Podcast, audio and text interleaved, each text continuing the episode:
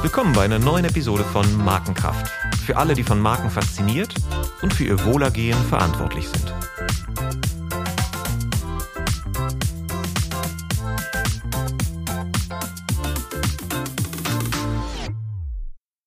Mein Name ist Olaf Hartmann und ich freue mich, heute über ein weiteres Instrument der multisensorischen Markenführung zu sprechen.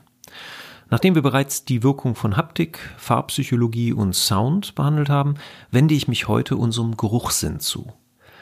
Dieser spielt ehrlich gesagt für Marketingverantwortliche in Ausbildung und Studium überhaupt keine Rolle. Ungerechtfertigterweise, denn es ist ein mächtiger Sinn, der unsere Wahrnehmung und unser Verhalten stark beeinflusst. Man spricht nicht umsonst darüber, dass man jemanden nicht riechen kann oder dass es betörende, verführerische Düfte gibt. Menschen können über vierhunderttausend Duftstoffe und über zehntausend Duftkombinationen unterscheiden. zehntausend Gene steuern vierhundert verschiedene Duftrezeptoren. Zum Vergleich, unser Sehsinn hat nur vier Rezeptoren. Es gibt keinen anderen Sinn mit einer so direkten Verbindung zum Langzeitgedächtnis. Marcel Proust hat in seinem Roman Auf der Suche nach der verlorenen Zeit das eindrucksvoll beschrieben. Der Roman beginnt, dass in Proust durch den Duft eines in Tee getunkten Gebäckstücks, einer Madeleine, Kindheitserinnerungen so lebendig werden, dass er danach sieben Teile und über fünftausend Seiten braucht, um darüber zu schreiben. Doch es fällt uns grundsätzlich viel schwerer, über Dufteindrücke zu sprechen, als über Dinge, die wir gesehen haben, was darauf verweist, dass Duft stark im Unbewussten wirkt. Ein spannendes Thema, das für unsere Gesundheit, unser Wohlbefinden, aber auch für die Markenführung hochrelevant ist. Und darüber spreche ich mit einem echten Duftexperten. Robert Müller-Grünow ist Unternehmer und Autor. Nach seinem internationalen Studium und beruflichen Stationen in den U S A und Brasilien war er vor fünfundzwanzig Jahren einer der Pioniere, die sich mit dem Einsatz von Dufttechnologie beschäftigten. zweitausenddrei gründete er sein heutiges Unternehmen Scentcommunication, das zu den weltweit führenden Anbietern von Dufttechnologie und Duftkonzepten als Gestaltungsmittel und Kommunikationsmedium für Marken gehört. Robert ist Autor verschiedener Publikationen zum Thema Duft, wie Markenduft als Treiber der Customer Experience und hat sogar einen Spiegel-Top zehn Bestseller geschrieben, Die geheime Macht der Düfte. Willkommen, Robert. Ich finde das total dufte, dass wir heute miteinander sprechen. Ja, hallo, hallo Olaf. Ja, ich freue mich auch sehr. Super. Dann zum Start ein kurzes Warm-up mit einem Fragespiel. Da kannst du spontan, kurz oder lang drauf antworten. Bist du bereit? Klar. Ja? Mac oder P C? Mac. Karneval oder Küste? Küste. Hm. Obwohl hm. du in Köln lebst, ne? Ja. Hast du, wo kommst du ursprünglich her? Ja, aus Köln. Aus ich komme Köln. aus Köln okay, und äh, genau, äh, Karneval alle paar Jahre mal, ja, gerne. Okay, aber bist kein kompletter Karnevalsverweigerer, aber fließt nee, nee, gar immer nicht. Die Stadt?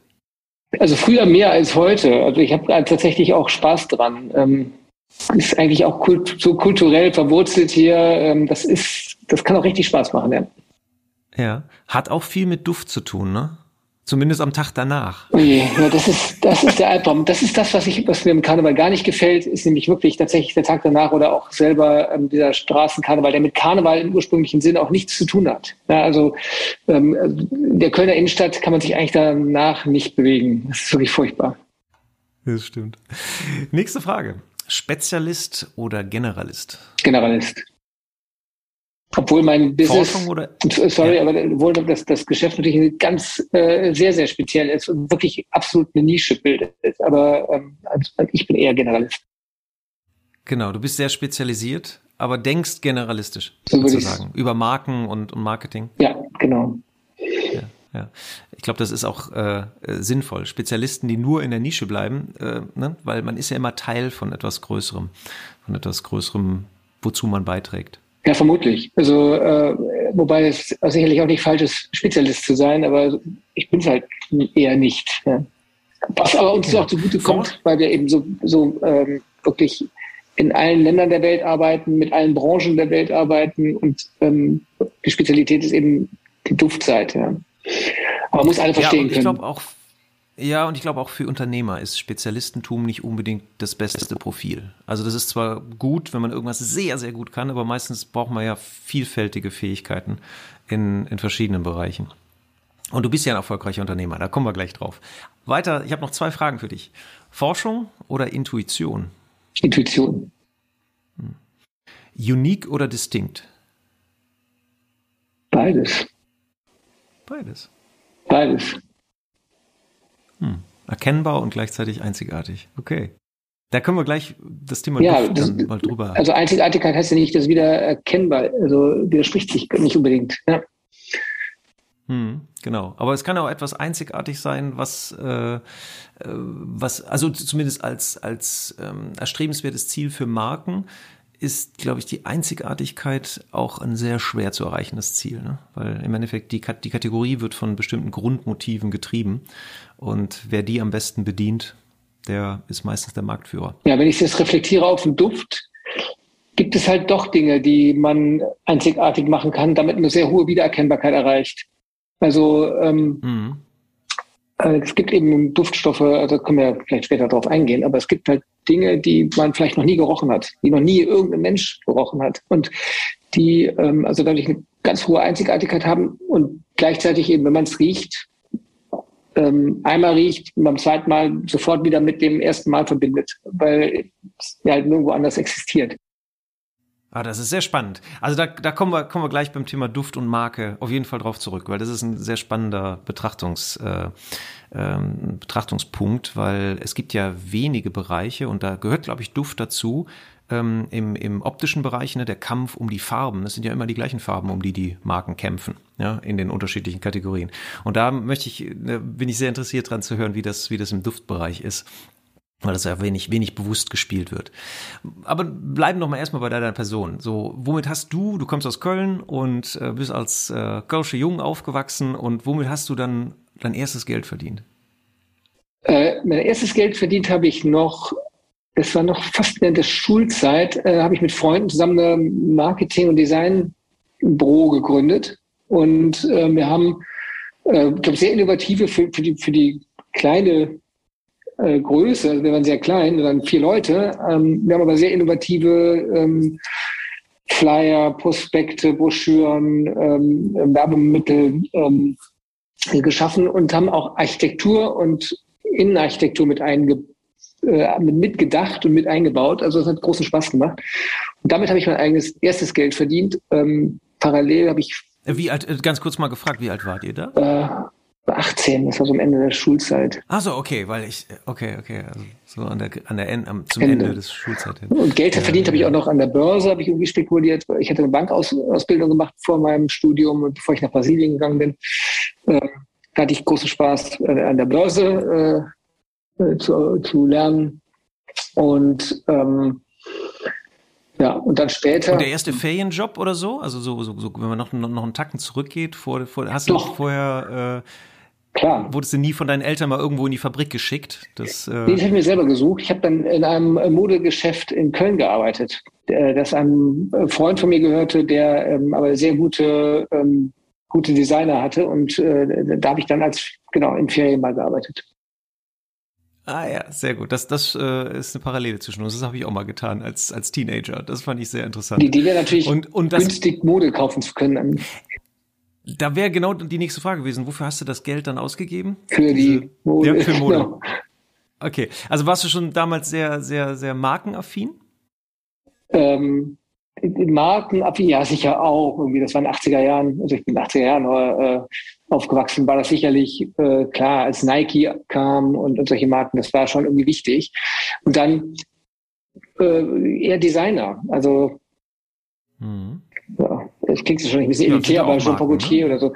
Das waren halt nee, nee. Yamamoto oder so. Das waren halt tolle, tolle, sehr innovative Designer. Die fand ich ganz großartig. Ja. Ja, die ja dann auch am Schluss eben eine Marke sind, ne? Also ein positives Vorschussvertrauen, ne? Der Style. Das ist interessant. Und kannst, kannst du dich daran erinnern, wo du das erste Mal eine Entscheidung getroffen hast aufgrund einer Marke? Also wo du irgendwas gekauft hast und gesagt hast, nee, da will ich aber jetzt nicht das, was da verfügbar ist, sondern ich will die Marke davon. Ja, das war sicherlich in den achtziger Jahren Nike. Also ich denke, ähm, Nike. Ja, also Nike äh, Basketball, äh, Stiefel, ähm, das war, glaube ich, somit das erste. Ja. ja, ja, das ist, äh, das haben die damals echt sehr, sehr gut äh, hingekriegt, ja. Dass wir alle äh, auf Nike scharf waren. Das war bei mir genauso. So, und jetzt sind wir bei, bei deiner sozusagen Leidenschaft beim, beim Duft mal angelangt. So als Beruf, das ähm, hast du erst die Werbeagentur gegründet, das war wahrscheinlich nicht so klar, hey, ich werde mal Duftexperte. Wie ist das dazu gekommen? Nee, das ist ein totaler Zufall. Also ich habe hab mir das nicht träumen lassen, dass ich irgendwie mit Duft arbeite. Es war auch nie irgendwie ein besonderes Faible von mir, ähm, sondern es war so, dass ich mit dem Examen äh, neunzehnhundertsiebenundneunzig äh, gerade fertig war. Und eigentlich überlegt hatte, wieder zurück nach Brasilien zu gehen, ähm, weil mir das ganz nicht gut gefällt. Äh, und da in dem Moment kam aber einer meiner besten Freunde und ähm, fragte mich, ob ich nicht einen, zusammen mit ihm eine Firma starten wolle, weil er gerade von einem Erfinder die Rechte an einem Patent erworben hatte, das ganz grob beschreibt Duftkino. Also wie synchronisiere ich Bild und Ton um die Dimension Duft. Also eine, wie schaffe ich eine neue Dimension in der Kommunikation? Das war die Idee. Und ähm, das war mindestens, fand ich mindestens genauso spannend oder eben spannender, als wieder nach Brasilien zu gehen. Und dann haben. Aber da müssen wir mal ganz kurz einhaken, weil dann kommen wir nämlich später wahrscheinlich nicht dran vorbei. Brasilien, erzähl mal ganz kurz. Also da hast du äh, studiert oder wie bist du nach Brasilien gekommen? Genau, ich bin nach, nach meiner ähm, Ausbildung bei der Bank äh, bin ich nach Brasilien gegangen, um dort Praktika zu machen und war bei zwei Unternehmen, ein Chemieunternehmen, B A S F und äh, bei einer Tochter einer deutschen Bank und äh, habe dort aber dann auch ähm, eine Freundin gehabt über viele Jahre äh, und ähm, die ist aus São Paulo kam oder aus der Nähe von São Paulo und bin dann, habe mir eine Wohnung in São Paulo gemietet. Und bin, habe da dann gewohnt eigentlich, auch während des äh, größten Teils meines Studiums in Köln. Also ich habe in Köln studiert, äh, die meiste Zeit, und habe parallel in Brasilien ähm, gewohnt und auch äh, gearbeitet, also beim im Unternehmen. Genau, das konnte man irgendwie ganz gut vereinbaren. Das war ja schön früher, das, äh, das, das ja Studium. Ähm, heute ist das, glaube ich, weniger möglich, ja. Ähm, ja. dass man das so frei gestaltet.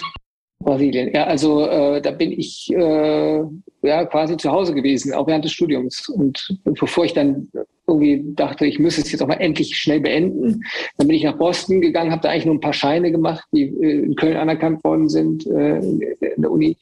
Und bin dann zum Examen quasi wieder ganz nach Köln gekommen. Ja.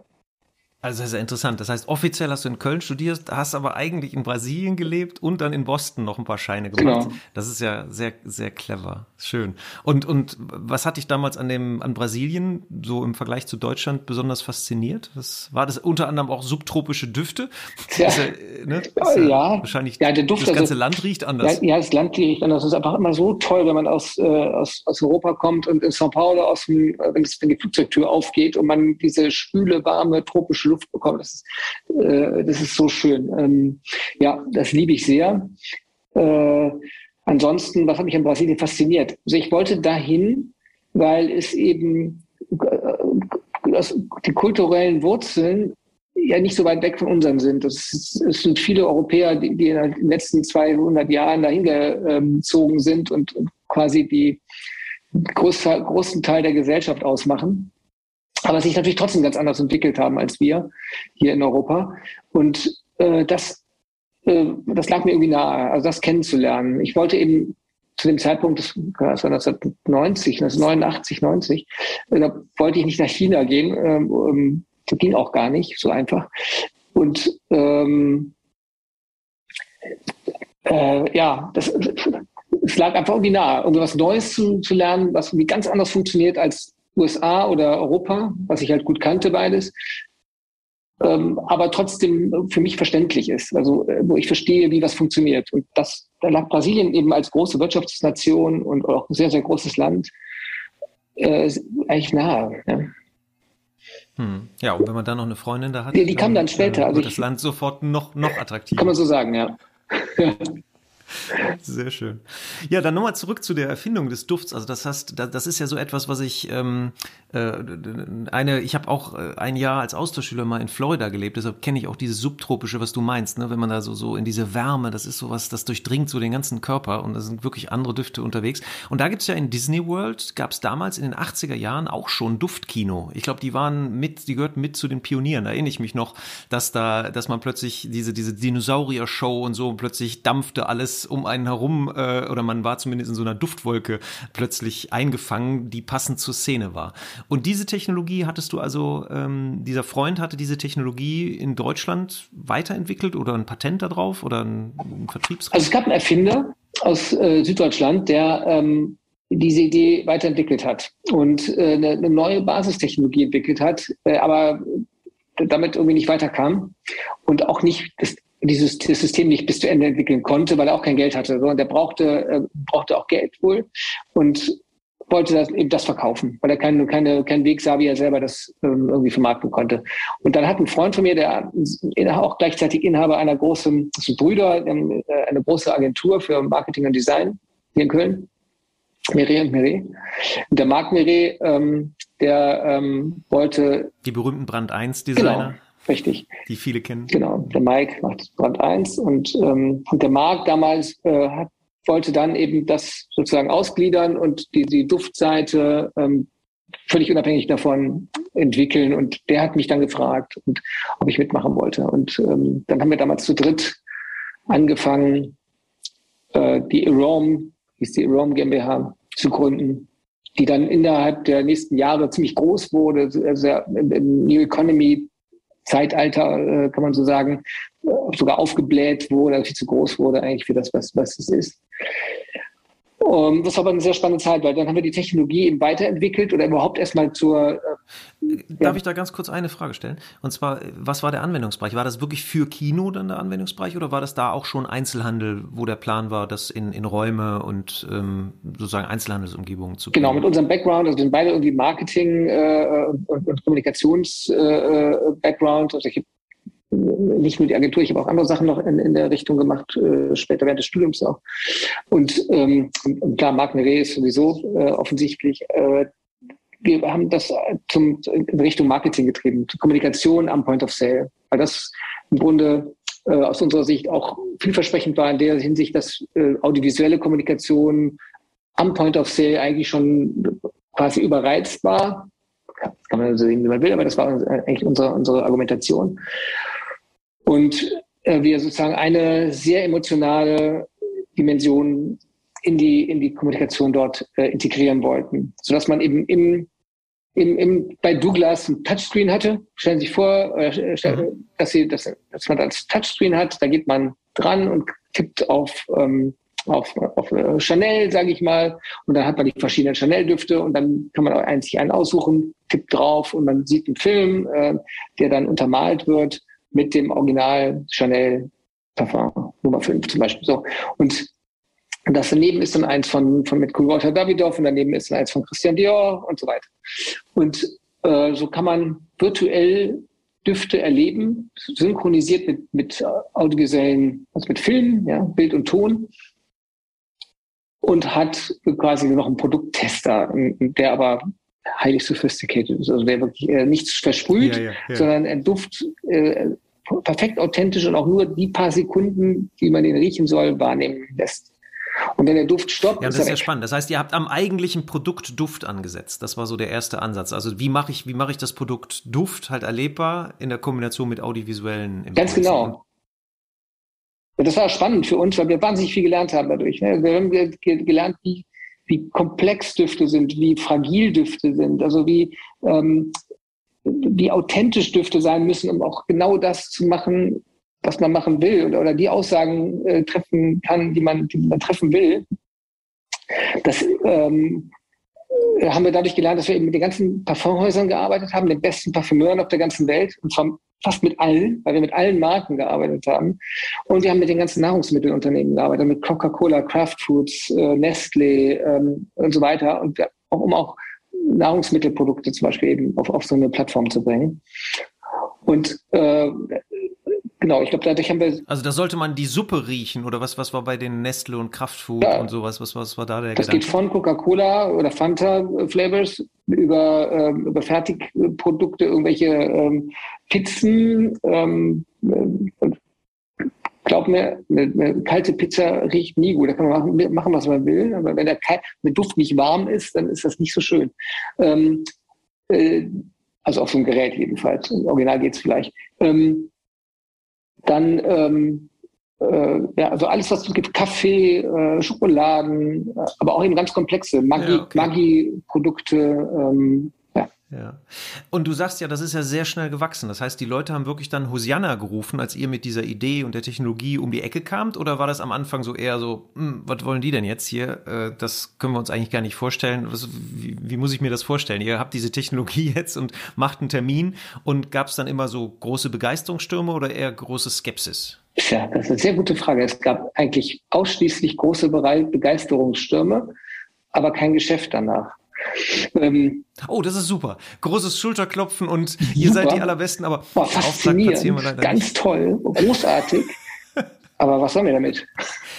Und woran lag das? Ja, es ist immer noch der gleiche Grund wie heute. Also es ist so, dass die, die Bedeutung des Dufts für Entscheidungsfindung, für, ähm, für überhaupt ähm, für unsere Emotionen, dass die Bedeutung nicht erkannt wird. Und Ähm, es ist natürlich faszinierend, in dem Moment, wo man irgendwie virtuell was riecht plötzlich und, und, und so, man kriegt eine Vorführung, das ist ganz toll, aber das, okay, wenn ich dann entscheiden muss, jetzt irgendwie, ich habe ein Budget, ah nee, aber das ist ja schon vergeben für, für, äh, für Printwerbung, Video und da, ich habe ja. da nichts, dann kannibalisiert das auch noch den Rest, nee, also nee, äh, das funktioniert und ja eigentlich schon. In den letzten Jahren wahrscheinlich... Da war das Budget schon achtzig Prozent von digital verbraucht und der, der Rest. Ähm, ne, also ich bin damals da wirklich um die Welt gereist. Ich hab, wir haben Präsentationen gemacht vor ja. Vorständen äh, aller großen Firmen, die irgendwie was mit mit, mit mit Duft, mit Kosmetik, mit Nahrungsmitteln zu tun haben. Das sind ganz, ganz hoch, durch natürlich die innovative Technologie, die wir hatten, konnten wir überall sehr, sehr hoch einsteigen. Alle waren begeistert ähm, und es war ganz schwer, das äh, in, in Geschäft umzumünzen. Und ich habe mich damals eben dann irgendwann, als ich das Unternehmen übernommen habe, dafür entschieden, keine Akquisition mehr, mehr zu machen, keine Präsentation mehr zu machen. Ich rufe keinen Kunden an, weil es ist sinnlos, jemanden davon zu versuchen zu überzeugen, dass Duft wichtig ist und bedeutend ist, wenn er das nicht schon selber weiß. Wenn er es selber weiß, das kommt heißt, er eh auf uns zu. Das heißt, du wartest, dass die Leute es erkennen und kommen. Ja. Ja? Die, Erkennen und kommen ist die Akquise-Strategie. Die Frage ist natürlich, ob die dann zu uns kommen oder irgendjemand anders suchen, aber ähm, die Hoffnung ist, dass sie uns dann finden. Ja. Aber dann lass uns dazu doch mal ein bisschen beitragen. Diese jetzt, äh, dann sind wir wirklich beim Thema. Ich möchte später auf das Unternehmerische und gerne noch wieder zurückkommen. Aber jetzt lass uns mal für, weil, wie ich ähm, in der einen, in der Anmoderation schon gesagt habe, Duft in der Marketingausbildung null Rolle spielt. Keiner kommt aus dem Marketingstudium und hat irgendeine Ahnung von Duft und dass das überhaupt eine Relevanz hat.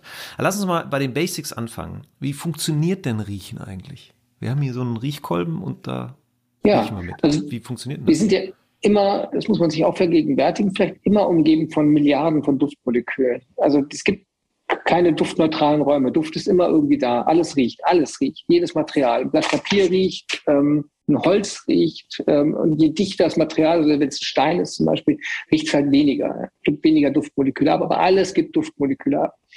Und diese Duftmoleküle beim Einatmen kommen in die Nase und setzen sich auf, jetzt mache ich es verkürzt, auf Riechrezeptoren, ähm, die wie ein Schlüssel-Schloss-Prinzip funktionieren. Also es gibt ähm, Rezeptoren, auf die nur bestimmte Moleküle passen.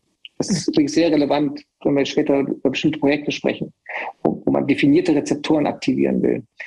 Ähm, diese Rezeptoren ähm, nehmen also dieses Duftmolekül auf und ziehen sich dann durch die Riechschleimhaut zurück und verwandeln ähm, diese Information, die da ähm, vermittelt wird, in elektrische Impulse und die gehen dann ins Riechen und verursachen äh, dort ins limbische System. Das ist eben der Bereich, in dem der Mensch ähm, die ähm, Emotionen schafft, entwickelt da Emotionen. Was dann auch eben spannend ist, dass das Erinnerungszentrum ist eben dahinten, dahinter direkt angegliedert und ähm, da, durch diese örtliche Nähe vermutlich äh, ist es, ist es so, dass wir uns eben auch an Düfte besser erinnern können als, ähm, an, als eine, alles andere, also alles, was wir sehen oder hören oder, oder fühlen.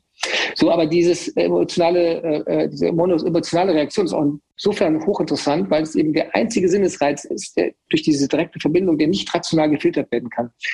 Das heißt, in, in dem Moment, wo wir einen Duft wahrnehmen, entwickeln wir un, unmittelbar sofort eine emotionale Reaktion. Also, dass wir zum Beispiel jemanden mögen und ein, ein Produkt in die Hand nehmen, ob wir, wir, wir riechen, ist, wir entscheiden sofort, ob wir das mögen oder nicht mögen. Das Gleiche ist bei menschlichen Kontakten oder einem Raum, den wir betreten oder egal. Und das ist nicht rational steuerbar. Wir können nichts dagegen tun, gegen diese Reaktion, die wir da, die wir da selber kreieren. Und genau. Und das ist auch, weil, weil diese, weil es praktisch wie, das ist der Ort, wo das Gehirn an die Außenwelt grenzt, ne? Also die Signale werden ja direkt im Hippocampus dann verarbeitet und da ist halt überhaupt kein Filter mehr. Kein Filter. Dazwischen. Also der einzige das, Sinn ist, ne, dass er nicht gefiltert werden kann. Es ist direkt da. Und das erklärt den, den, man nennt ja auch den Proust-Effekt, ne? Den Marcel Proust mit seinen unglaublich detaillierten Erinnerungen, die er dann niedergeschrieben hat. Ob es jetzt fünftausendzweihundert, ob es für fünftausendzweihundert Seiten nur durch den Duft ausgelöst waren, egal, aber es war wie so ein Dominostein, der das alles an, angestoßen hat und Und dann die ganzen Erinnerungen danach kamen. Und dann, ähm, jetzt erklärst du, dass das so ist. Und jetzt ist es ja so, dass alle unsere Sinnesorgane sich eigentlich entwickeln aus evolutionsbiologischen Gründen. Also irgendwie gab es ja einen Vorteil davon. Was hat denn das Riechen überhaupt für eine Funktion für den Menschen? Ja, ich meine, früher mussten wir jagen, wir mussten Gefahren riechen, ähm, wir mussten... Ähm, äh, Das sind ganz unterschiedliche, sehr vielfältige Dinge. Also zum einen, also als, als ausgewachsener Mensch mussten wir zum Beispiel eben ähm, Nahrungsmittel beurteilen können. Also wir müssten ähm, beurteilen können, ist das, ist das giftig, ist es frisch, ist es, ähm, ist es schimmelig oder so. Ähm, die, ähm, ähm, die Mütter äh, mussten das insbesondere entscheiden, wenn die Väter, die aus der Höhle äh, gingen, äh, vom Jagen kamen, die aber beim Jagen eben die Gefahr rochen, ähm, die Tiere rochen, ähm, und erstmal überhaupt wahrgenommen haben über die Nase, wie man Nahrungsmittel beschafft und gesunde Nahrungsmittel beschafft. Die, die Prägung, die wir haben, das meiste ist wahrscheinlich, wahrscheinlich gelernt und nicht genetisch vorgegeben, sagt die Wissenschaft. Ich bin übrigens nicht ganz sicher, ob das wirklich so ist. Und es gibt eigentlich... Eigentlich gibt es heute schon Forschung, die sagt, dass es nicht so ist. Aber... Also das, das was nicht so, dass das grundsätzlich das Riechen sich durch Sozialisierung zum größten Teil. Also das, was wir mit Düften, ne, natürlich ähm, mhm. d- verbinden, was wir äh, an Emotionen damit verbinden, an Erinnerungen, also das ist ähm, Assoziationen, die wir entwickeln, die sind zum größten Teil gelernt und durch kulturelle äh, Kontexte kann man das ganz gut clustern, da kann man ganz gut sagen, woher das kommt oder wer welche Düfte mag und wer welche nicht mag.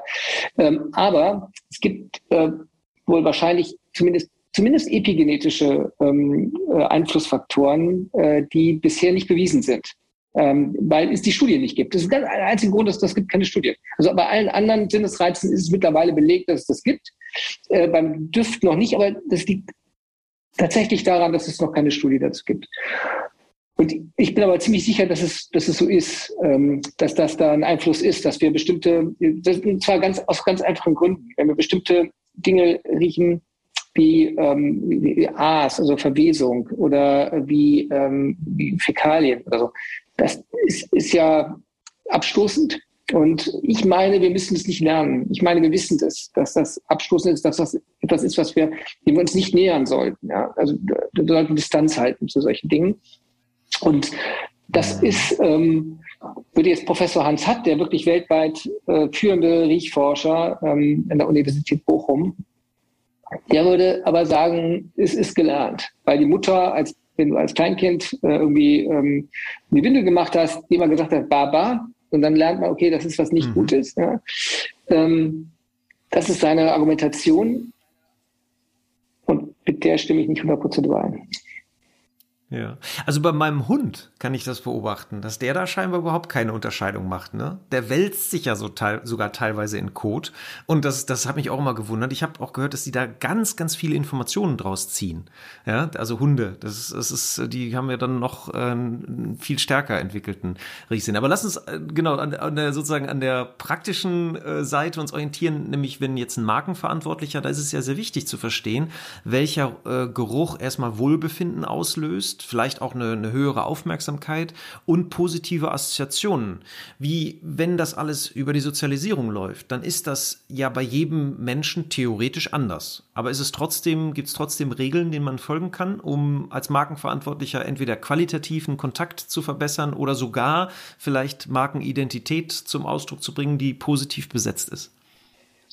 Ja, so sehr interessante Frage. Ähm Die gibt es und es ist aber tatsächlich kulturell unterschiedlich. Also ich habe jetzt gerade einen Fall, ich muss für eine internationale Marke, ähm, für eine internationale Marke, einen Markenduft äh, schaffen, der in, erstmal in China, also in Asien, eingesetzt werden soll. Und der muss halt ganz bestimmte Dinge vermitteln. Und das ist schon so, dass ein Wohlfühlduft, jetzt breche ich das auch wieder aufs Einfache runter, ein Wohlfühlduft in Deutschland, da gibt es Supermarktstudien, ist ein weicher, eher weiblicher, also ein softer, leicht blumiger, ähm, äh, umschmeichelnder Duft. In großen Teilen Chinas und anderen ähm, asiatischen Ländern drumherum ist der beste Wohlfühlduft, wo Menschen sich wirklich wohlfühlen, ein Duft, der ist frisch, luftig, leicht, ephemer. Da fühlen die sich wohl. So. Und da hat man, wenn man Wohlfühlen in Anführungszeichen vermitteln will oder ein, ein, ein Wohlfühlgefühl äh, erzeugen will über einen Duft, schon ganz unterschiedliche Voraussetzungen. Jetzt kommt aber hinzu, und das ist eigentlich beim Duft, das ist so schön und so komplex, die, die neueste Forschung, die nämlich zeigt, dass Düfte ja nicht nur über die Nase funktionieren, sondern dass ja alle unsere Organe Riechrezeptoren haben. Also jedes menschliche Organ, jede Zelle hat einen Rezeptor, an den auch immer nur ein bestimmtes, nur ein Duftmolekül andocken kann. Und ähm, da ist es dem, dem Professor Hans Hatt in Bochum zu verdanken, dass er die ersten, ich glaube es sind jetzt dreißig, vierzig, vielleicht mittlerweile fünfzig ähm, Zellen identifiziert, von denen bekannt ist, welcher Duft, welches Duftmolekül auf welchen Rezeptor passt. Und Und wie kommen diese, diese Duftmoleküle dann an die Organe? Also über Verdauung, über das ähm, Blut. Natürlich einatmen, ja, klar. Natürlich. Wunderbare, wir haben eine wunderbare Aufnahme für ja, äh, ja. Duftmoleküle, das ist die Lunge. Und wenn die Duftmoleküle mhm. in die Lunge gehen, dann haben die auch die Möglichkeit. Wenn die verstoffwechselt? Genau, kann wunderbar ins Blut gehen. Das ähm, ist, ah, ist so, gut. Okay.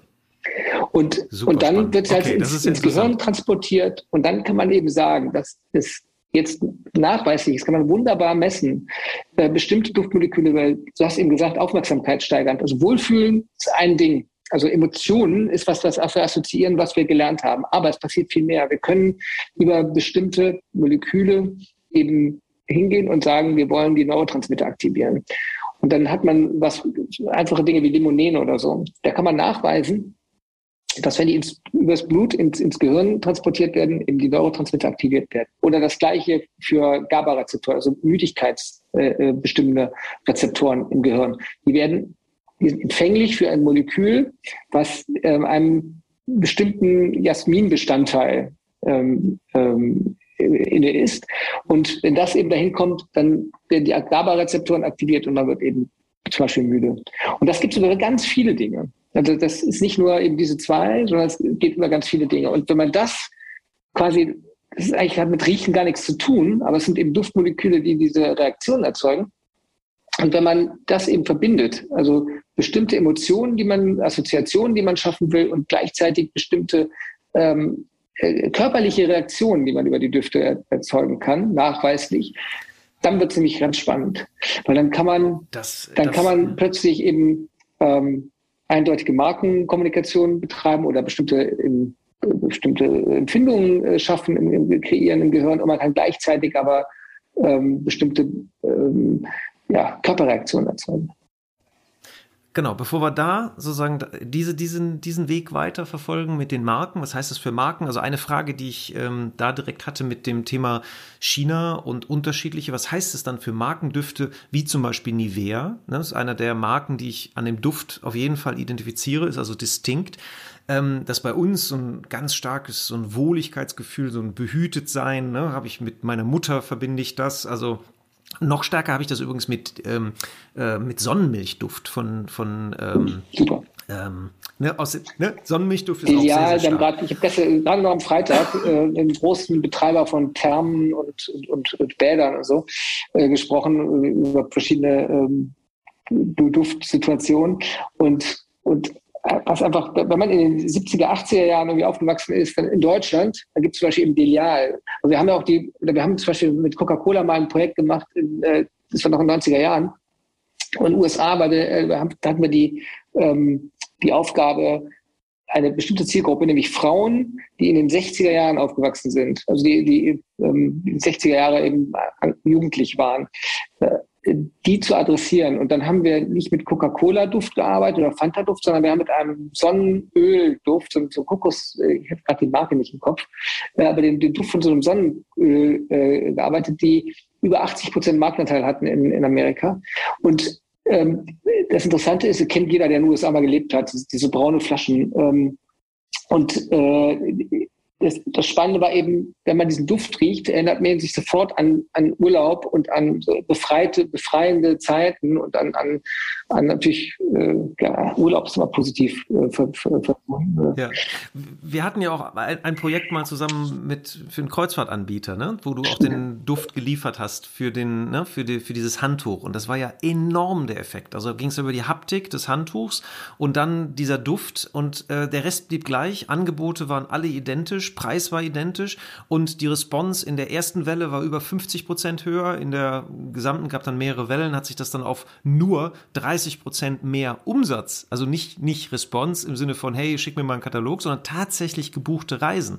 Und, ähm, und das fand ich, ist eines der am besten gemessensten, also so, so, sozusagen frei verfügbaren ähm, ähm, Leistungsbeweise des Duftes, weil damals äh, hatten wir gesponsert von der Deutschen Post die Möglichkeit, eben A B Gruppen zu bauen und wir hatten dreißigtausend eben ohne Duft und Handtuch und dreißigtausend mit Duft und Handtuch und also klarer konnte man das eigentlich, habe ich, ich kenne kein, keine andere Studie, die in dem Umfang gemacht wurde und die das so klar aufzeigte.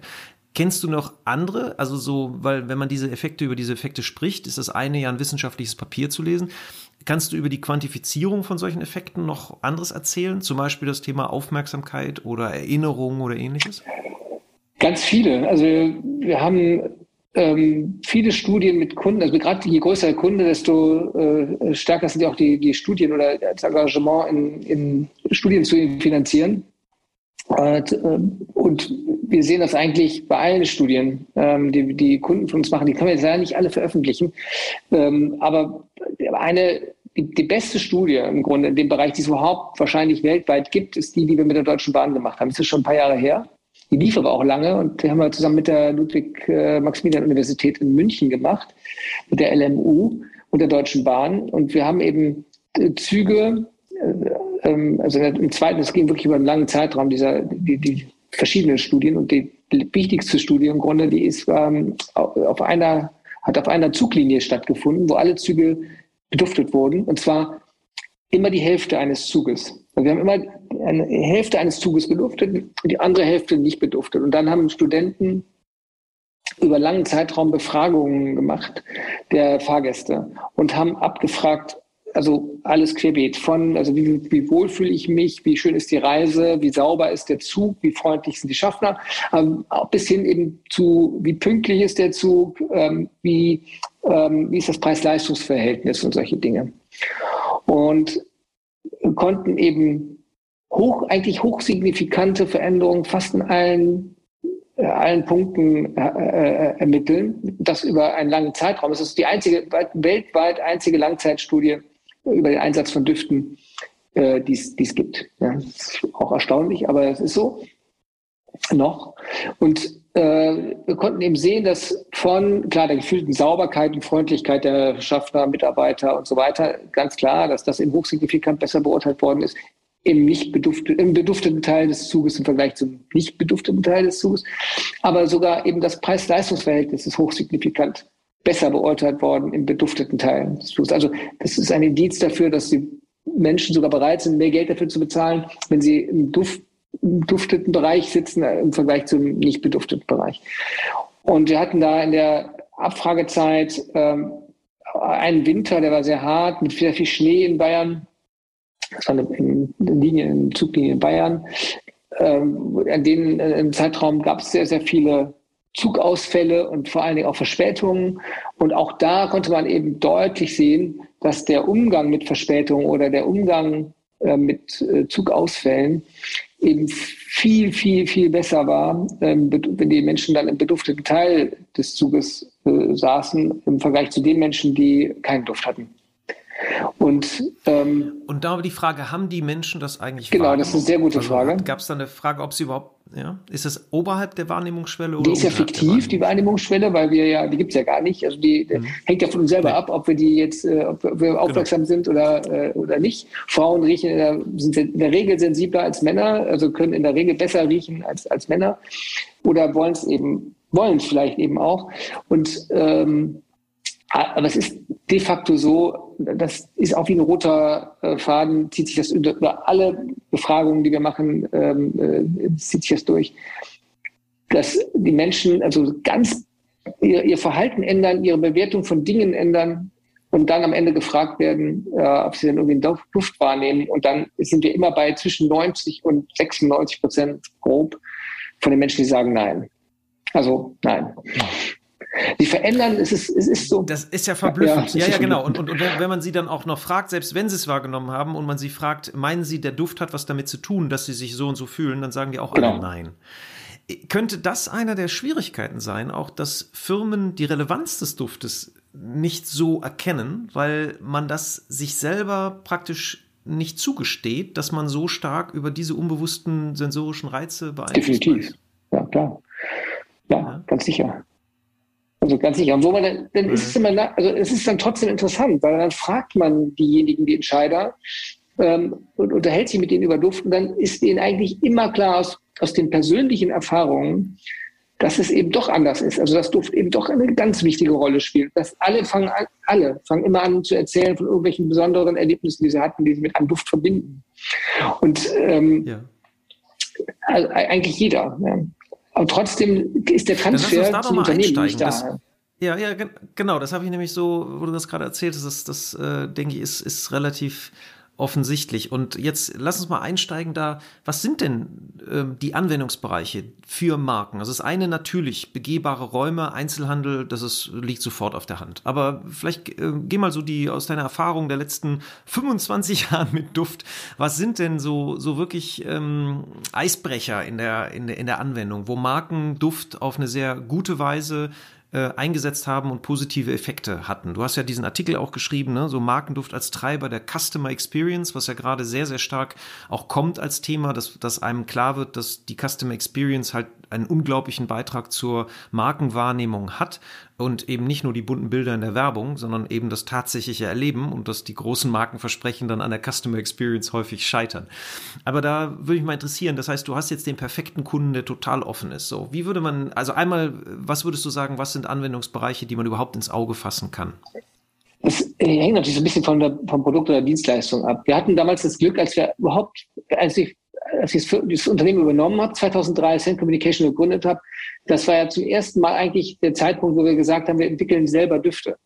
Weil, wie du eben selber gesagt hast, wir haben eben eigentlich nur mit diesen ganzen Estée Lauders, Christian Diors, Procter and Gambles und so dieser Welt gearbeitet. Aber im Grunde nur sehr viel gelernt über Duft und über die Komplexität und Schwierigkeiten und so, die damit verbunden sind, aber eben keine eigenen Düfte kreiert. Und zweitausendvier kam dann, ähm, oder Ende zweitausenddrei, die Firma Samsung auf uns zu, die einen, ähm, einen Markenduft haben wollte. Und äh, im, im Zuge des Redesigns, passt auch sehr gut, im Zuge des Redesigns des, äh, des visuellen Logos von Samsung, äh, sollten wir eben den, den, das, den Duft bauen. Und ähm, der war von vornherein so darauf angelegt, dass er eben die ganzen Markenwerte transportiert und alles, was für was Samsung steht, und das weltweit. Also wir haben auch dann, das war ein Riesenglücksfall, wir haben da wahnsinnig viel gelernt über die eben Assoziationen, die Menschen in Australien oder Norwegen oder Südamerika oder sonst irgendwo auf der Welt mit, mit, mit Düften haben.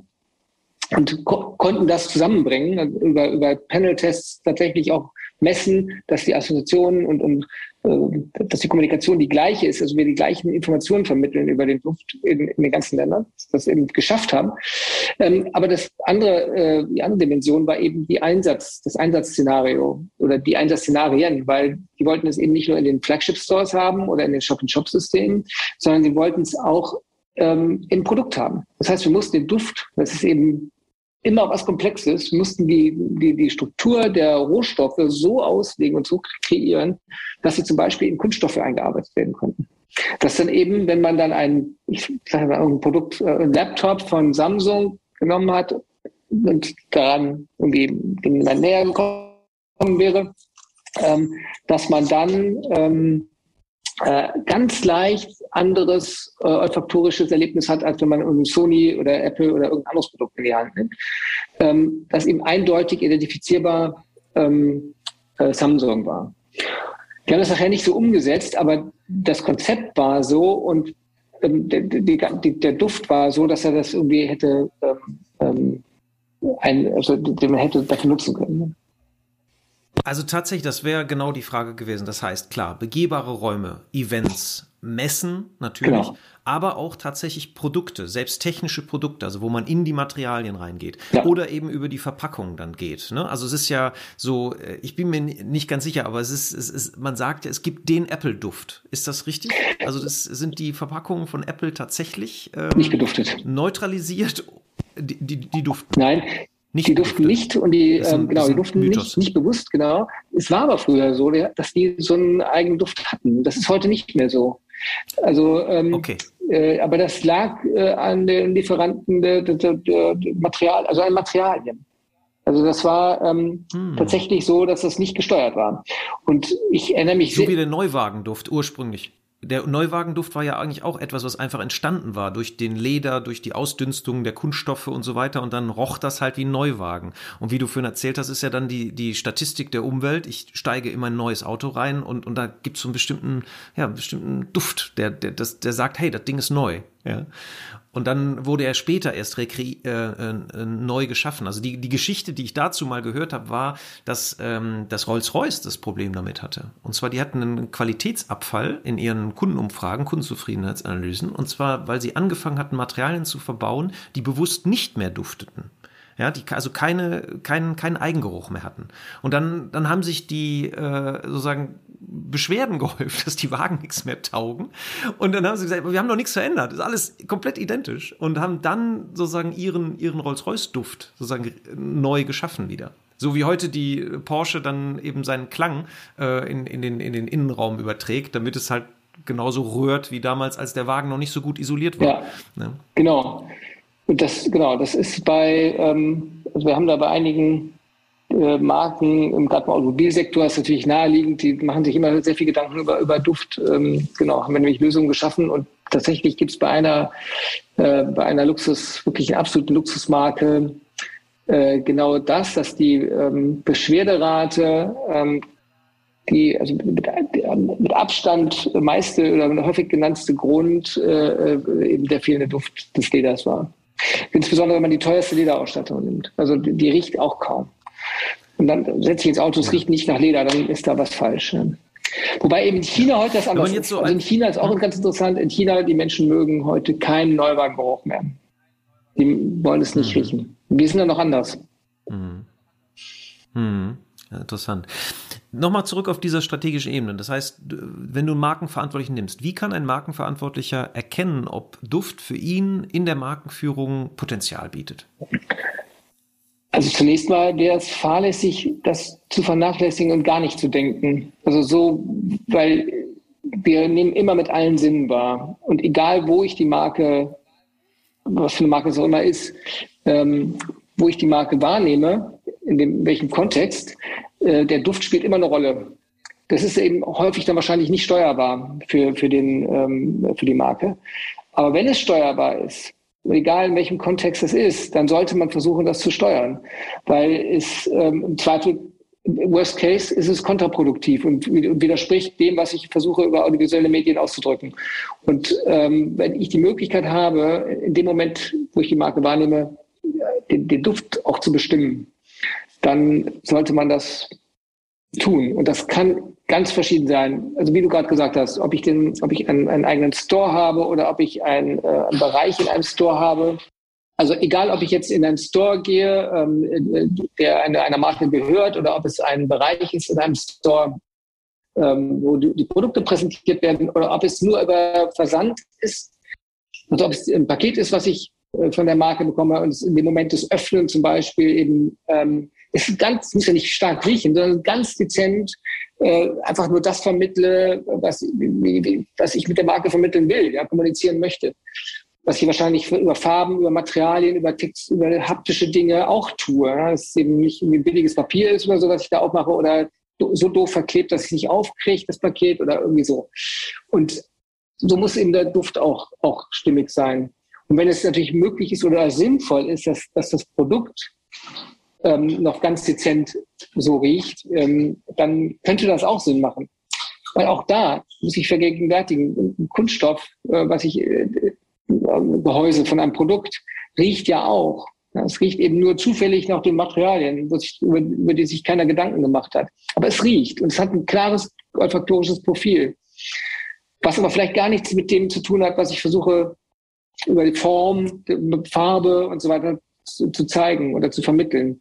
Und wenn ich es aber schaffe, dass dieses Duftprofil nur um eine Mini-Nuance un, unmerklich so zu verändern, dass ich eben, dass es, wenn es ein blaues Kunststoff ist, es soll blau riechen und die Marke ist blau-weiß und so weiter, es eben leicht blau riecht oder blau-weiß riecht, dann ist schon viel, viel gewonnen.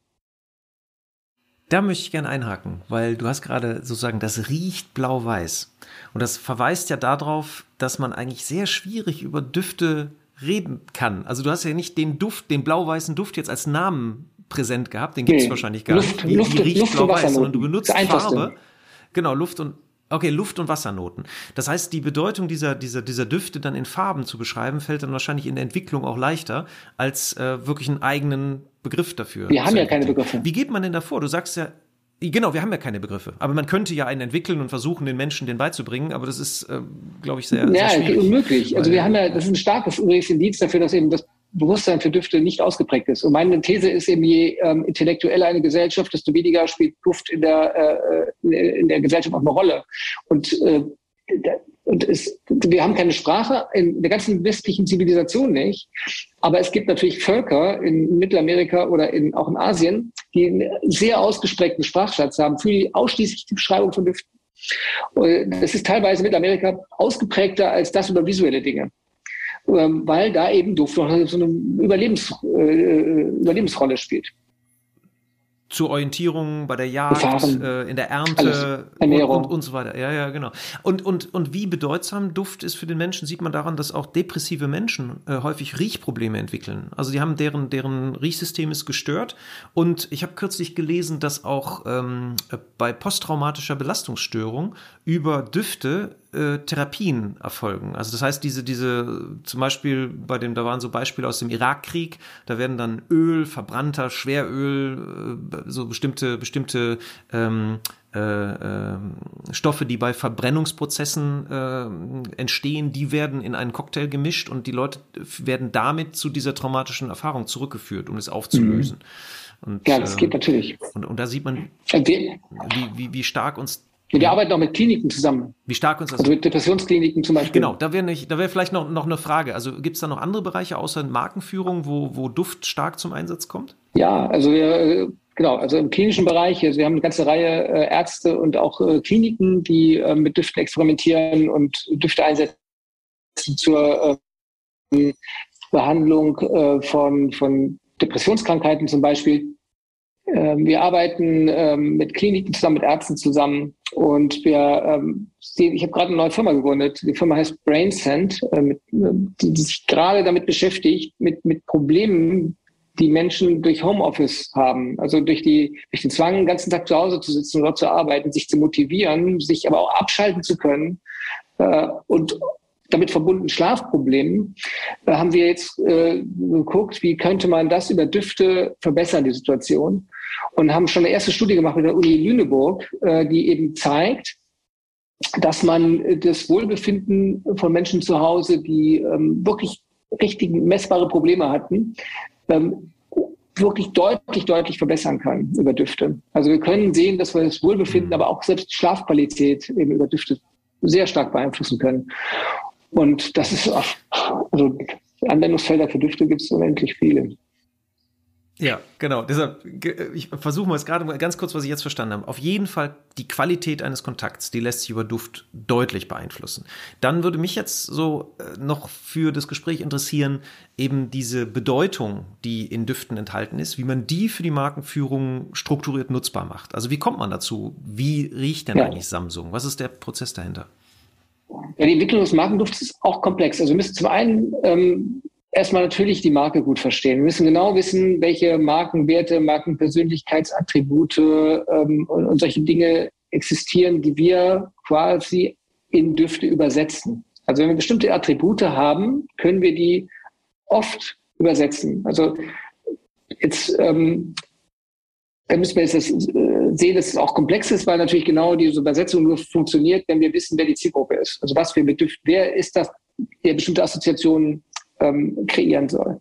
Aber das haben wir in der Regel, wissen wir das, und dann können wir genau sagen, wir können sowas wie ähm, ähm, letztlich Attraktivität, wie, wie vermittelt man Attraktivität? Da gibt's, ich vereinfache das jetzt einfach mal, gibt es Moleküle, die sind hochinteressant, so wie Isoe-Super. Isoe-Super ist ein Molekül, das riecht so leicht samtig nach Zedernholz, aber hat auch was wirklich samtig-hautiges, also was sehr Nahbares. Also wenn man sowas wie attraktive, menschliche Attraktivität, Nähe, Nahbarkeit äh, vermitteln will, äh, und aber die Möglichkeit hat, dass, dass es irgendwie leicht holzig, aber es ist ein sehr leichter Duft, also holzig wirken darf, dann ist das ein, ein Molekül, was wir zum Beispiel gerne einsetzen. Weil es ein künstliches Molekül in den siebziger Jahren entwickelt, ähm, eben das hochkomplex ist und gleichzeitig aber noch beim Einatmen einen der Pheromonrezeptoren aktiviert.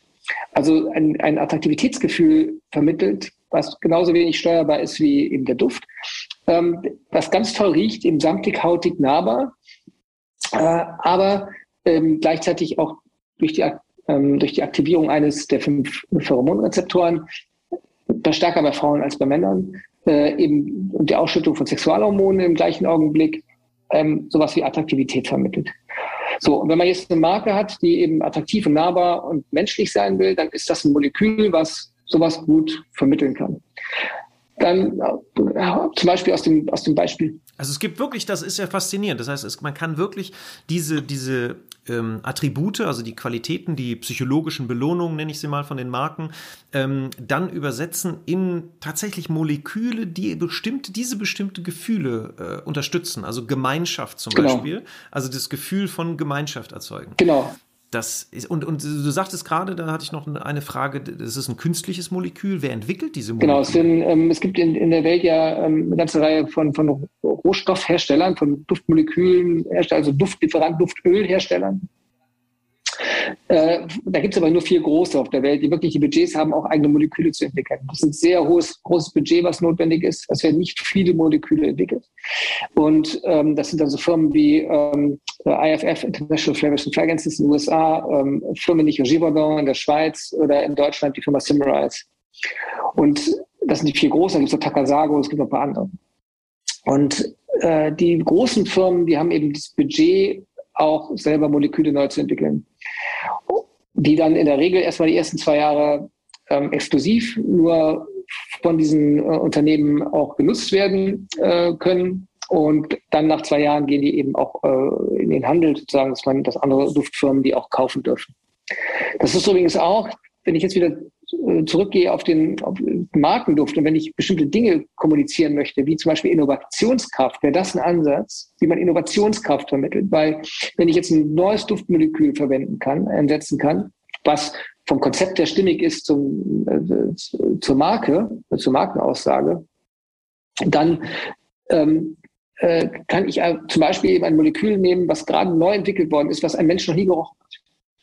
Und das haben wir damals bei Samsung gemacht mit zwei Molekülen in den Samsung-Duft, der auf jeden Fall sowas wie Innovationsstärke vermitteln sollte, haben wir eben zwei Moleküle eingebaut, die noch nie jemand gerochen hat. Und damit hat man eine Einzigartigkeit im Duft, ja, und die aber eben sowas auch. Das Erlebnis manifestiert das Versprechen. Das ist etwas, was ich noch nicht erlebt habe. Das ist innovativ. Ja, genau. Ja, genau. Mhm. Und das wäre eben dann äh, wär ein Ansatz. Und so kann man das mit ganz vielen Attributen machen. Und äh, da muss das natürlich passen. Und es muss in die, in die Zielgruppen passen, dass eben auch die, also die Menschen, die es riechen sollen, eben auch genau das damit assoziieren. Das müssen wir halt wissen. Das ist aber eben unsere Aufgabe, das herauszufinden und das zu ähm, durch, durch Forschung auch zu, wie lange, zu suchen. Ja, wie lange dauert so ein Entwicklungsprozess? Das kommt drauf an. Also es kommt eben... Ähm, Da, vor allen Dingen darauf an, wie stark will man das untersuchen, also oder testen. Also wenn ich die Deutsche Telekom zurückdenke, wir haben, als wir den, Marken, den Telekom-Markenduft ähm, entwickelt haben, der immer noch einer meiner Lieblingsdüfte ist, äh, haben wir, ich glaube, ein Jahr gebraucht. Was aber damit im Zusammenhang, dass der eben auch in Zielmärkten getestet wurde, also in Ungarn, in Polen, in Deutschland, in den Läden mit Befragungen. Und wir haben zwei Düfte gegeneinander getestet auch. Also wir haben geguckt, vermittelt der ja, Duft eins eher die Markenaussagen der Telekom oder eher der Duft zwei, um zu gucken, ne? Wie, wie wird das Verhalten im Store äh, gravierend geändert, wenn man den Duft eins hat oder den Duft zwei hat und so. Ja, das wurde alles genau untersucht. Und ähm, also wie lange ist die gefühlte Aufenthaltsdauer oder Wartezeit, wenn man sich eine Nummer zulegen musste. Ja? Das können wir alles über Düfte auch deutlich verkürzen, die gefühlte Wartezeit. Oder die Auseinandersetzung mit Produkten, die aktivierende, die aktivierende Charakter des Dufts. Also wie, wie, wie schafft es ein Duft, ähm, ähm, einen Menschen dazu zu bewegen, sich intensiver mit Produkten auseinanderzusetzen, die da präsentiert werden. Und so. Das haben wir halt alles über Düfte, von denen wir wissen, dass sie aktivierend wirken im Gehirn, dann eben auch um, um, umgesetzt ähm, im, im Duft und dann gemessen im Handel. Und äh, das, Diese, diese Tests dauern halt halt. Ne? Also die, die dauern. Ähm ja. Und gab es da auch, gab es da auch schon mal Erkenntnisse, wo man sagte, oh, hier haben wir uns aber vergaloppiert? Also wo etwas wirklich duftartig richtig schiefgegangen ist? Nein, also bei der, ähm, als, als wir angefangen. Du kannst es anonymisieren, du musst jetzt nicht die Marke doch, doch. nennen, aber einfach die, das Erlebnis. Also gibt es zu viel? Also ein, ein, ein, ein Thema, was ja vor ein paar Jahren durch die Presse ging, war das Thema Abercrombie und Fitch, die uns praktisch ohnmächtig werden lassen durch die Menge an Duft, die in den Läden Ähm, äh, ausgebracht wird, ähm, wo sich Anwohner beschwert haben. Das kann aber auch ein positiver Effekt für die Marke sein. Ne? Eben, äh, es hält eine bestimmte Zielgruppe ab, die Läden zu besuchen und andere finden es total klasse. Aber gibt es tatsächlich so, so grundsätzliche Grenzen, wo man sagt, hier muss man vorsichtig sein, unter anderem auch vielleicht auch wegen Allergien, wegen sonstigen Negativen? Ja, unbedingt. Also erstmal Düfte sind, sind ein sehr äh, fragiles Medium und man muss damit sehr, sehr vorsichtig umgehen. Also gerade wir hier in Deutschland sind sehr kritisch, was, was Düfte anbelangt. Ähm, das ist in anderen Ländern nicht so. Aber in Deutschland sind wir sehr kritisch. Und äh, Duft ist ein sensibles Medium. Also wir müssen schon gucken, wie wir damit umgehen. Und äh, einen Duft irgendwo hinzusprühen, funktioniert eben nicht so gut. Und äh, Aller- Allergien kann man ausschließen, äh, über, wenn man es professionell macht. Ja, wenn man Düfte professionell einsetzt, k- können wir ausschließen, dass es Allergien gibt. Weil sie brauchen immer irgendwie einen Kontakt. Ja, das ist der zeigen auch alle Studien, selbst vom Umweltbundesamt, die versucht haben, irgendwie das zu zeigen, dass das irgendwie schlecht ist, haben nicht herausgefunden, dass es schlecht ist. Ähm, aber ähm, es gibt sensible Reaktionen. Es gibt Leute, die sehr, sehr sensibel reagieren auf, auf alles Mögliche. Ja, und und ähm, die, auf die muss man aufpassen. Und ähm, darum es ist ein sensibles Medium. Und ich bin für eine, grundsätzlich für einen sehr, sehr zurückhaltenden, sehr dezenten Einsatz von Düften. Äh, Ich will jetzt gar nicht sagen, dass Abercrombie das mich schlecht gemacht hat, weil für die Zielgruppe und für die Marke war das für den Zeitraum großartig. Ja. Was mich total freut, ist, hat eine ganze Generation für das Thema sensibilisiert und, und konditioniert. Die wissen jetzt alle in der Generation, wie wichtig Duft ist und wie man Duft mit einer Marke verbinden kann. Also das ist super. Aber ähm, es ist eben natürlich ähm, nicht für alle gedacht. Also so und ähm, so muss man aufpassen. Und ob wir schon mal richtig, also ich, wir haben eigentlich selten zu, selten zu viel Duft. Eigentlich sind wir eher so, dass wir... Nee, oder den falschen Duft, ja. dass man dass man gesagt hat, man hatte eine bestimmte Wirkung geplant und hat festgestellt, die Menschen haben das irgendwie ganz anders verarbeitet. Und äh, haben wir nicht, also ähm, genau. Also dafür ja. sind wir eigentlich auch zu... Dafür kennen wir unser, unser Business zu gut. Aber am Anfang der Deutschen Bahn, da lag ich falsch. Als wir, die, als wir angefangen haben in, mit, dem, mit der Uni München, die Züge haben wir zunächst im ersten Teil des, der Untersuchung haben wir die gedreiteilt, die Züge. Einen Duft Relax, haben wir den genannt, also ein beruhigender Duft, einen Teil ohne Duft und einen Teil mit Energize, also energisierender, frischer Duft. Und ich habe mir, ich, ich kannte die, das Profil der Fahrgäste da nicht und habe nur auf, habe mich selber äh, beobachtet und weiß, dass ich eben, ich sitze wohl in Köln und es gibt nichts Besseres, als wenn man irgendwie nach Frankfurt oder Stuttgart muss, mit dem I C E nach Frankfurt oder Stuttgart zu fahren. Also schneller als mit dem Zug kommt man da nicht hin. Und das ist wunderbar, diese Verbindung. Und was ich aber tue, wenn ich da in einem Zug sitze, typischerweise fahre ich zu einem Meeting, ja, und äh, sitze dann meistens am Rechner und will konzentriert arbeiten. Also was will ich? Ich möchte einen frischen, energisierenden, ganz, ganz reduzierten äh, Duft haben. So war dann der Energize-Duft, den wir da eingesetzt haben, und der Relax-Duft war halt warmer, umschmeichelnder, beruhigender Duft. So. Und ich dachte natürlich, klar, der Energize-Duft, das, das, der, der macht's jetzt, ja, der wird in den Befragungen eben äh, deutlich besser abschneiden. Und was passiert? Genau das Gegenteil. Also der Relax-Duft war eben viel, viel, viel, viel besser beurteilt als der Energize-Duft. Der Energize-Duft war immer noch ganz leicht äh, besser als gar kein Duft, aber wahrscheinlich nur noch, weil er irgendwelche schlechten Gerüche überdeckt hat. Ähm, also nicht, weil er irgendwie inhaltlich gut war oder passend war. Und woran lag das? An den Menschen, an den Fahrgästen. Nämlich, das waren hauptsächlich Pendler, die ins Büro fahren oder abends vom Büro nach Hause fahren und einfach irgendwie entspannen wollen. Ganz einfach. Und das schafft man über einen beruhigenden Relax-Duft. Ja. Und du, und du, dein Kontext, deine Sozialisierung, deine Statistik der Umwelt war, wenn du irgendwo hinfuhrst, hattest du ein Ziel, du warst energetisiert, du wolltest irgendwas erreichen, du warst sozusagen, ähm, du wolltest Energie entfalten, und die wollten eigentlich runterfahren in ihrer Energie, weil sie es entweder hinter sich hatten oder noch entspannen äh, auf dem Weg genau zur Arbeit. Ja, da sieht man, ne? Kontext, Kontext ist King. Kontext ändert alles. Also man kann nicht sagen, irgendwas ist gut, bevor man sagen kann, wofür es Absolut. gut sein soll. Und das hängt immer von den individuellen Zielen ab. Ja, sehr spannend. Da noch eine letzte Schleife, bevor wir zum Abschluss kommen. Das hast du nämlich erwähnt, weil wir hatten ja noch ein zweites Projekt, wo wir zusammengearbeitet haben, auch mit der Deutschen Bahn, wo ich dann gelernt habe, dass man auch äh, Duftrezeptoren halt verschließen kann, dass man neutralisieren kann, dass es also Duftmoleküle gibt. Ähm, äh, da ging es um die I C E-Toiletten bei der Deutschen Bahn, und das Reiseerlebnis wird maßgeblich davon beeinflusst, ähm, wie man die Toiletten wahrnimmt. Und ähm, möchtest du uns da vielleicht zum Abschluss auch noch was zu erzählen? Weil man kann ja nicht nicht riechen, und es sind immer irgendwelche Gerüche in der Luft und leider auf Bahntoiletten nicht unbedingt. So kann man das gut beschreiben. Ähm, genau, das ist ein sehr spannendes Projekt. Ähm, es ging nämlich darum, genau bestimmte Düfte zu maskieren. Es gibt ganz viele verschiedene Ansätze, Düfte zu maskieren, insbesondere viel anderen Duft reinzublasen irgendwo hin.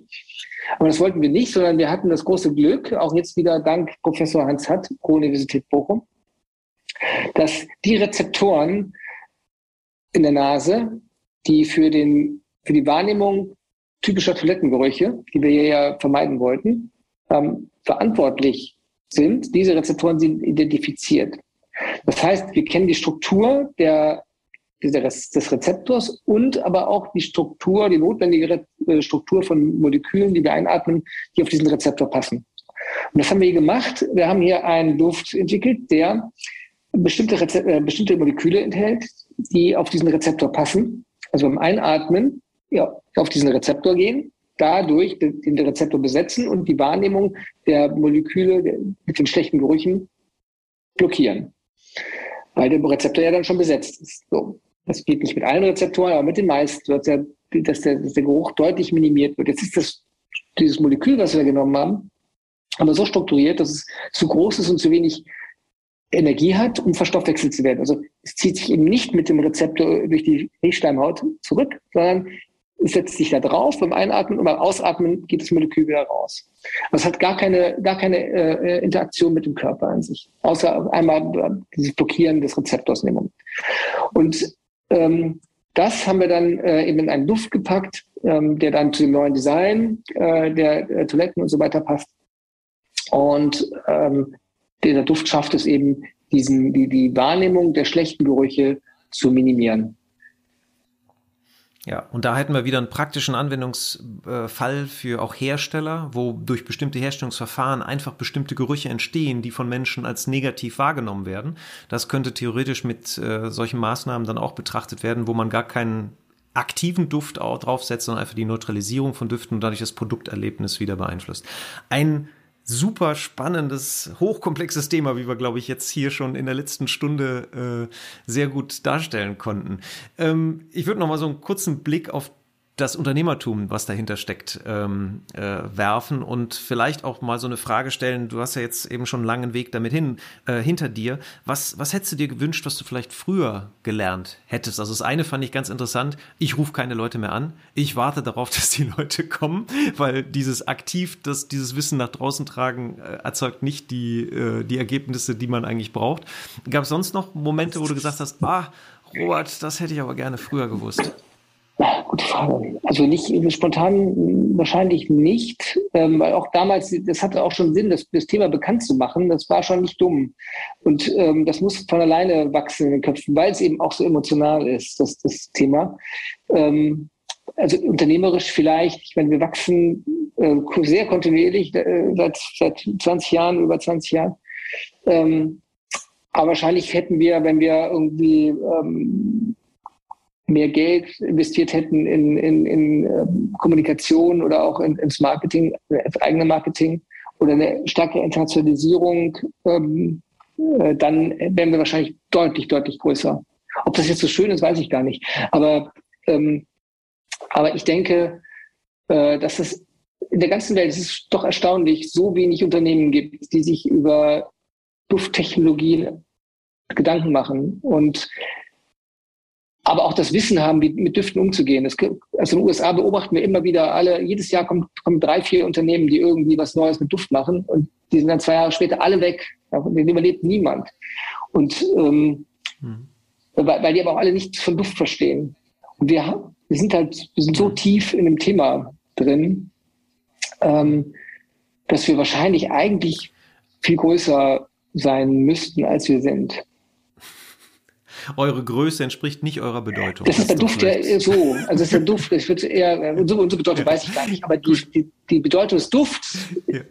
Aber ja, die Bedeutung des Duftes, genau. Das, das, also das, das meinte ich gerade. Die, die, die Bedeutung, also die Größe der Branche auch entspricht nicht der Bedeutung, die Duft hat für die menschliche Wahrnehmung. Das, das meine ich. Äh, Wir müssen viel genau, mehr so richtig gute Mitbewerber haben, ja. Ja, die ähm, sich wirklich auch mit, mhm. mit Dufttechnologie aus. mit Dufttechnologie beschäftigen, über neue Speichermedien und, und Ausbringungssysteme, so nennen wir das. Ja, wie, also wie bringe ich Duft so kontrollierbar hin, dahin, wo ich ihn brauche? Das ist hochkomplex, aber das muss man sich vorstellen. Also bei uns, wir arbeiten mit Automobilfirmen aus der ganzen Welt. Ja, die kommen zu uns, weil niemand sich mit diesem Thema beschäftigt. Ein normaler Automobilzulieferer oder die kommen eben auch zu uns. Ja, weil, sagt, okay, ich kann dir die Technik bauen, aber ich weiß gar nicht, wie man Duft handhabbar macht. Ja? Und ähm, das ist doch irgendwie erstaunlich, finde ich. Was sind denn da für dich die nächsten Projekte auf der Agenda? Also was wäre die Pressemeldung, die du dir wünschen würdest in zwei, drei Jahren über Scentcommunication? Ja, dass wir ein ähm, neues System haben, was ähm, Virtuality-Anwendungen noch besser mit Düften ähm, synchronisiert, als wir das jetzt schon haben. Weil das hätte mich nämlich jetzt auch interessiert. Was ist denn die Entwicklung von Metaverse und Digitalisierung, Virtualisierung im Raum? Welchen, welche Rolle spielt Duft da? Und ähm, was siehst du da für Herausforderungen für die Markenverantwortlichen? Ja, das spielt eine sehr große Rolle. Also Duft ist für, für die Wahrnehmung virtueller Realitäten total entscheidend. Also da gibt es eine schöne, eine schöne Studie in der äh, T U Wien, mit der wir auch arbeiten, äh, die genau das untersucht. Also die, die Wahrnehmung virtueller Realitäten unter Einsatz von Haptik und von, von Duft. Und ähm, äh, das, das ist einfach ein gravierender Unterschied. Ja? Also eine Realität, eine virtuelle Realität ohne Duft ist keine Realität. Da, da fehlt was, das Emotionalste. Und ähm, das äh, ist ein Thema, mit dem wir uns beschäftigen. Wir machen schon sehr, sehr viel. Wir haben ja damals in den neunziger Jahren die ersten Systeme entwickelt, mit denen man eben Duft, Internet, Duft, also Multimedia mit Duft machen kann. Dann nach Ende der New Economy-Zeit wurde das weniger und jetzt ist das wieder voll da. Wir, wir miniaturisieren das auch schon, aber wir haben noch keine neue Basistechnologie. Also eigentlich ist, wenn man das unter einem, eine Idee fassen würde, ist die Digitalisierung von Düften das große Thema für die Zukunft. Und äh, es ist natürlich nicht möglich bisher, also einen Duft zu digitalisieren, weil wir brauchen das Molekül in der Nase. Ja? Noch, hm. wer weiß, ob das immer so ist. Also ich wäre gern... Nein, eine Firma, ich wär gerne, wir wären gerne die Ersten, die das wirklich digitalisieren. Okay, das ist auch super. Gut, dann, dann werden wir das beobachten. Und wenn du jetzt als zum Abschluss noch äh, Markenverantwortlichen einen Satz mitgeben würdest, was äh, du hättest die Chance auf den Bildschirm, einen Bildschirmschoner, den Leuten einen Monat äh, auf den Bildschirm zu zaubern. Was wäre dieser Satz? Der kann inspirierend sein, kann erhellend sein, der kann aber auch lustig sein. Was würdest du denen noch mitgeben? Man sollte mit offener Nase durch die Welt äh, laufen und äh, immer überlegen, was ich gerade rieche und was das mit mir tut. Öffnet eure Nase. Genau. Das ist gut. Ja, vielen Dank. Äh, Robert, das war ein duftes Gespräch, würde ich mal sagen. Das äh, hat sehr viel Freude gemacht, war sehr erhellend und hat auch noch gezeigt, dass es ein tiefes Thema ist, wo man nicht das letzte Mal drüber gesprochen hat. Ähm, vielleicht haben wir mit dieser Stunde dazu beigetragen, mehr Markenverantwortliche auf die Bedeutung auch hinzuweisen. Und ich danke dir auf jeden Fall sehr für deine Zeit und deine tollen Einsichten. Bleib gesund und äh, weiterhin viel Erfolg. Ja, Covid ist schlecht für die Nase, auf jeden Fall. Also das möchte ich nicht bekommen. Darum tue ich auch alles nicht zu bekommen. Ganz herzlichen Dank, Olaf. Das hat mich wirklich sehr gefreut, äh, dass du mich eingeladen hast. Und das war eine weitere Episode von Markenkraft. Vielen Dank, dass Sie dabei waren. Wir hoffen, es hat Ihnen genauso viel Freude gemacht wie uns. Wenn ja, empfehlen Sie uns, Ihren Freunden, Ihren Bekannten, Ihren Kollegen und bewerten Sie uns auf iTunes, Stitcher, Spotify, Soundcloud, egal wo Sie diesen Podcast hören. Share the love for brands. Machen Sie es gut für sich und die Menschen in Ihrem Leben.